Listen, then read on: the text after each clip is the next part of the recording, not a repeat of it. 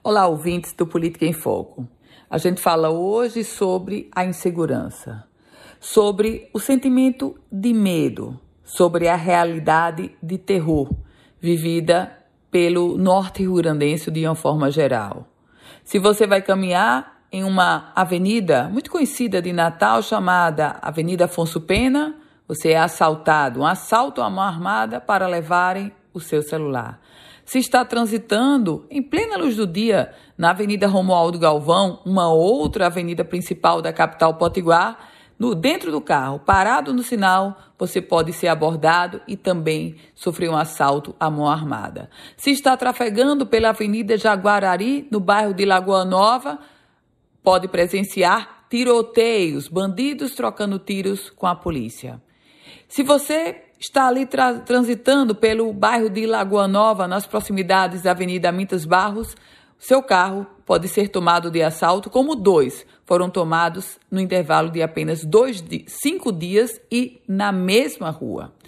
Eu trago essas cenas bem recentes para expor a vocês o momento tenso que nós estamos vivendo. E detalhe, não é de hoje, mas é uma crescente da insegurança.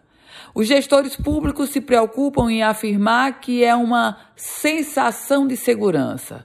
Na verdade, nós não podemos viver de sensações, mas de uma realidade que hoje é a realidade presente, é de terror, de medo, de insegurança pública que faz todos nós reféns. Sim, o governo do Estado, que seria responsável pela segurança do nosso Estado, falha e falha gravemente. Gravemente porque está tornando todos nós reféns. Infelizmente, algumas vítimas fatais, mas necessariamente todos somos vítimas de uma gestão que ainda está devendo, e muito, na segurança pública. As cenas bem recentes que nós contemplamos e que alguns sofreram e todos nós acompanhamos são exemplos do que passa hoje não só o natalense, mas o potiguar de uma forma geral.